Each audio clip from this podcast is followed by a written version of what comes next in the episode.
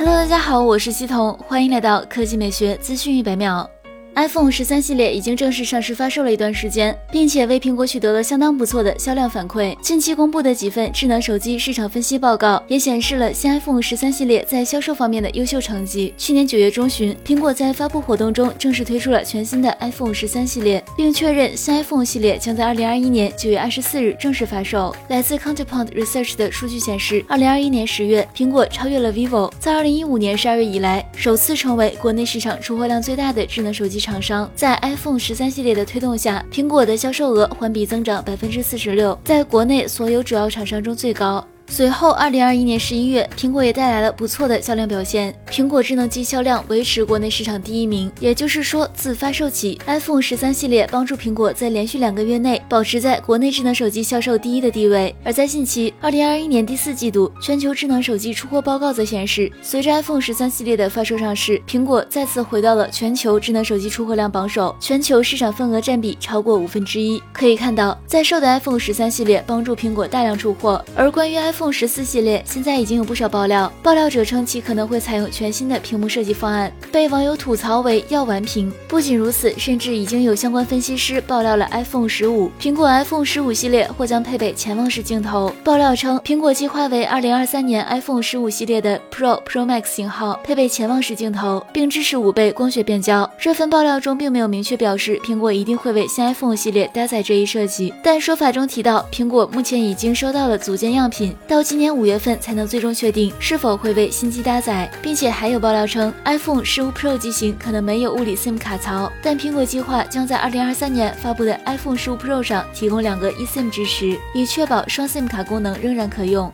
你认为这样的爆料内容值得信吗？好了，以上就是本期科技美学资讯一百秒的全部内容，我们明天再见。